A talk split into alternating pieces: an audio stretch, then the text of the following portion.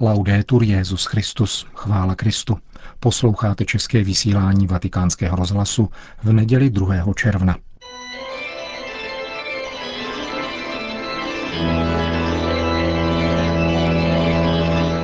Církev a svět.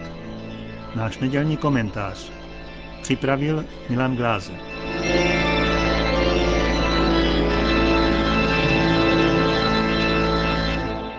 Odsvědčení církve.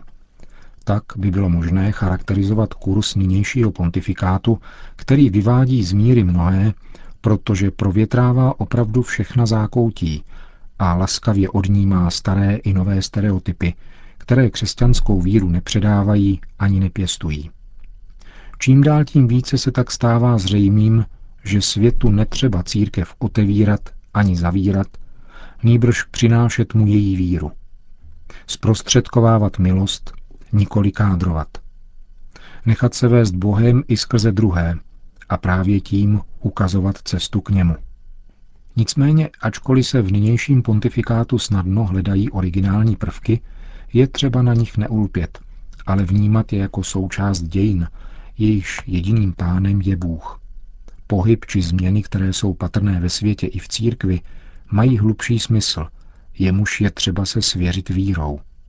I drobná změna spočívající ve volbě skromnějšího papežského bytu, který však v rámci samotného Vatikánu umožňuje mnohem spontánnější, méně plánovanou komunikaci s jeho obyvateli i návštěvníky, je zajisté jedním ze znamení nynější doby a nikoli jen radikálním zásahem do protokolárních formalit styku s viditelnou hlavou katolické církve. Tuto drobnost je možné a snad i potřebné zasadit do dlouhodobějšího kontextu právě z hlediska odsvědčování církve, které v dějinách probíhá. Jeho náznaky lze postupně spatřovat ve spíše zvnějšku vynuceném omezování politického vlivu papežů, počínaje obdobím protestantské reformace a konče v 19. a 20. století, kdy de facto zanikla i přímá politická moc Petrova nástupce – radikální redukcí papežského státu na dnešní pouze symbolický městský stát Vatikán. Nynější, nikoli zvnějšku vnucený, ale dobrovolný sestup římského biskupa do nižších pater pozemského příbytku v rámci tohoto státečku má kromě zmíněných asketicko-praktických důvodů, vysvětlených samotným papežem Františkem, nepochybně také hlubší význam, dějný a tedy duchovní. Království boží není a nikdy nebude z tohoto světa. Je však mezi námi. Odsvědčování v podání papeže Františka ovšem zdaleka, ba ani prvořadě, nespočívá jenom v následování hodné individuální snaze přijmout chudší životní styl, nýbrž v akcentech jeho magistéria. Jsou zjevné a nepotřebují komentáře počínaje první homílí při koncelebrovaném ši svaté spolu s kardinály voliteli v Sixtínské kapli 14. března. Odsvědčení církve, které papež prosazuje v první osobě, se netýká jenom tělesné sféry, tedy individuálního životního stylu, níbrž především lidského nitra, duše a ducha. Jde také o obnovu lidského smýšlení tak, aby bylo více inspirované vírou. Papež k tomu používá pečlivého rozlišování duchů, jež je vlastní charizmatu svatého Ignáce z Loyoli, jak vysvítá zejména z jeho duchovních cvičení. S odsvěštěním církve na politickém poli souvisí také určitý historický vývoj postavení a významu papežského magisteria v rámci celého božího lidu. Duchovní důraz, který položil v 16. století zakladatel jezuitů na vztah k Petrovu nástupci, v době postupného upadání politické moci papežů začal totiž v následujících staletích vyjevovat svůj prorocký náboj. Technické prostředky, které v tehdejší době umožňovaly sdílet aktuální papežské magistérium jen velmi malému okruhu lidí, nabili během staletí takového dosahu a působnosti, že se Kristův pozemský zástupce stal dostupný každému. Papežovi postoje a učení jsou dnes přístupné téměř všem – včetně kázání z jeho každodenní bohoslužby, což je další zjevné novum tohoto pontifikátu. Co znamená toto vše? Spolu s umenšováním majestátu, tedy lidskými prostředky zdůrazněné božské instituce Kristova náměstka, dochází ke zjevnému zintenzivnění dostupnosti o něch podstatných a nadpřirozených prostředků, kterými živý Bůh utvrzuje víru svého lidu a společenství s ním. Toto znamení je třeba nejen nepřehlížet, ale radovat se z něj.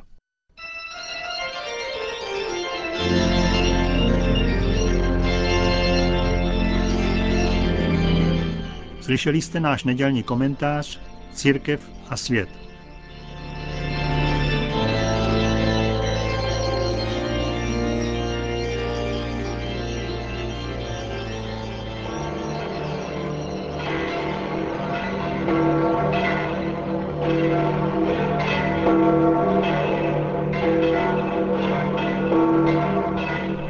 Přibližně 100 tisíc věřících dnes přišlo na náměstí svatého Petra vyslechnout si polední promluvu papeže Františka před modlitbou Anděl Páně.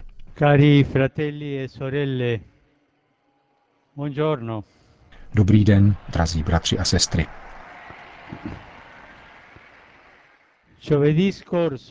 Minulý čtvrtek jsme slavili slavnost Božího těla, která se v Itálii a některých dalších zemích slaví tuto neděli. Je to svátek Eucharistie, svátosti těla a krve páně. Evangelium nám podává zázrak rozmnožení chlebů. Chtěl bych se pozastavit nad jedním aspektem, který mě vždycky oslovuje a přivádí k zamyšlení. Jsme na břehu Galilejského jezera a schyluje se k večeru. Ježíš si dělá starosti o lidi, kteří s ním strávili mnoho hodin a mají hlad. Co dělat? Také učedníci si kladou tuto otázku a říkají Ježíšovi, rozpust lid, aby mohli odejít do okolních vesnic, najít si něco k jídlu. Ježíš jim však říká, vy jim dejte jíst. Učedníci se zarazí a odpovědí, nemáme víc než pět chlebů a dvě ryby. Jako by chtěli naznačit, sotva stačí nám. Ježíš ví dobře, co dělat, ale chce do toho zapojit svoje učedníky, vychovávat je. Postoj učedníků je lidský a usiluje o co nejrealističtější řešení, které nespůsobí příliš problémů. Rozpust lid, říkají, ať se každý zařídí, jak může. Ostatně už si pro ně udělal dost. Kázal si, uzdravil nemocné. Rozpust je. Ježíšův postoj je výrazně odlišný a vyplývá z jeho spojení s Otcem a ze soucitu s lidmi, ze slitovnosti, kterou má Ježíš s námi všemi. Ježíš vnímá naše problémy, cítí naše slabosti i naše potřeby. Ježíš přemýšlí nad těmito pěti chleby. Jaká to prozřetelnost. Z tohoto mála může Bůh vytvořit dostatek pro všechny. Ježíš důvěřuje nebeskému Otci. Bezpečně ví, že může všechno. Proto říká učedníkům, aby usadili lidi do skupinek po padesáti.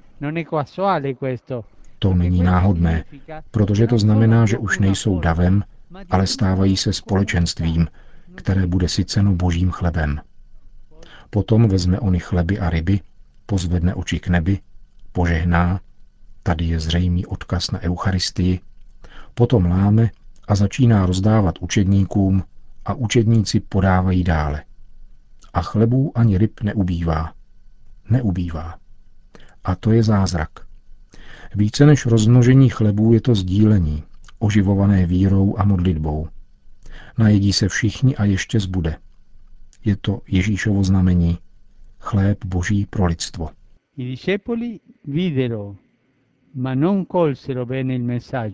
Učedníci viděli, ale nepochopili dobře toto poselství. Byli unešení stejně jako zástupy nadšením z tohoto úspěchu. Opět sledují lidskou a nikoli boží logiku, která je logikou služby, lásky a víry. Slavnost Božího těla nás vybízí, abychom se obrátili na víru v prozřetelnost, abychom dovedli sdílet to málo, co jsme a co máme, a neuzavírali se nikdy do sebe samých. Prosme naši Matku Marii, aby napomohla našemu obrácení, abychom následovali opravdu a více Ježíše, kterému se klaníme v Eucharistii. Ať se tak stane. Quel Gesù che adoriamo nell'Eucaristia.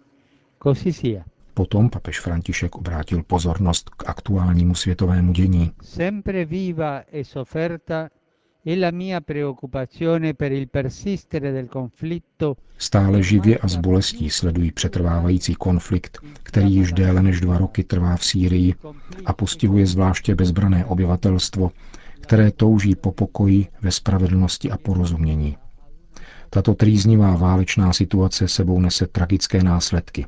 Smrt, devastace, obrovské škody ekonomické i na životním prostředí, jakož i metlu únosů. S politováním nad těmito fakty bych rád ujistil o své modlitbě a solidaritě s unesenými lidmi a jejich příbuznými a apeloval na lidskost únosců, aby propustili unesené. Stále se modleme za naši milovanou Sýrii. Per nuestra amata Siria. Na závěr pak papež František všem požehnal. Sit nomen Domini benedictum. ex hoc nunc et usque in seculum, Aiutorium nostrum in nomine Domini. qui feci celum et terram. Benedicat vos omnipotens Deus, Pater, et Filius, et Spiritus Sanctus. Amen.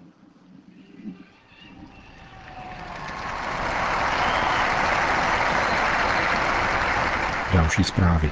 Papež František dnes v půl desáté dopoledne slavil v kapli domu svaté Marty mši svatou společně s rodiči italských vojáků, kteří v posledních letech položili život při různých vojenských misích, zejména však v Afghánistánu. Jak uvedl tiskový mluvčí svatého stolce eucharistické slavnosti se účastnila asi 80 člená skupina. Náleželo k ní více než 50 rodinných příslušníků, 24 padlých vojáků, dále 13 vojáků, kteří utrpěli zranění a jejich příbuzní. Papež František pronesl z Patra jako každý den spontánní homílí k liturgickým čtením deváté neděle v mezidobí a mimo jiné řekl. Přišli jsme dnes, abychom se modlili za naše zemřelé, zraněné, za oběti onoho šílenství, kterým je válka.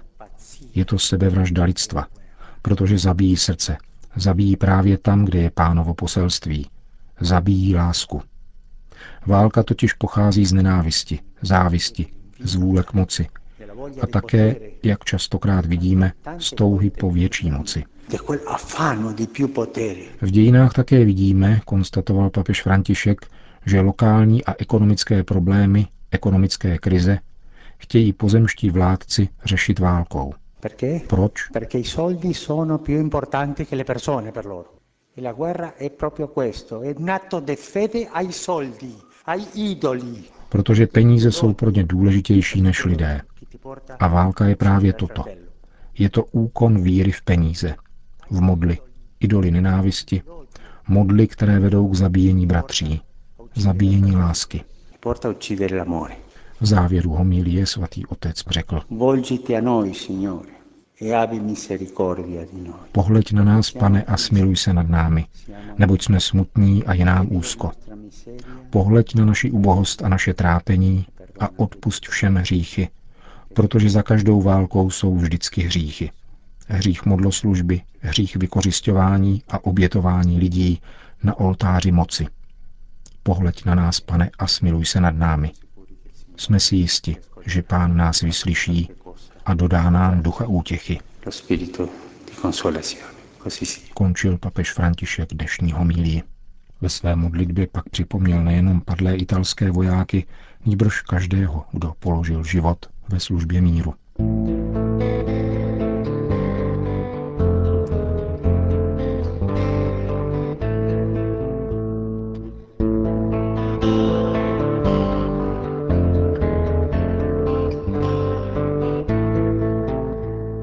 Končíme české vysílání vatikánského rozhlasu. Chvála Kristu. Laudetur Jezus Christus.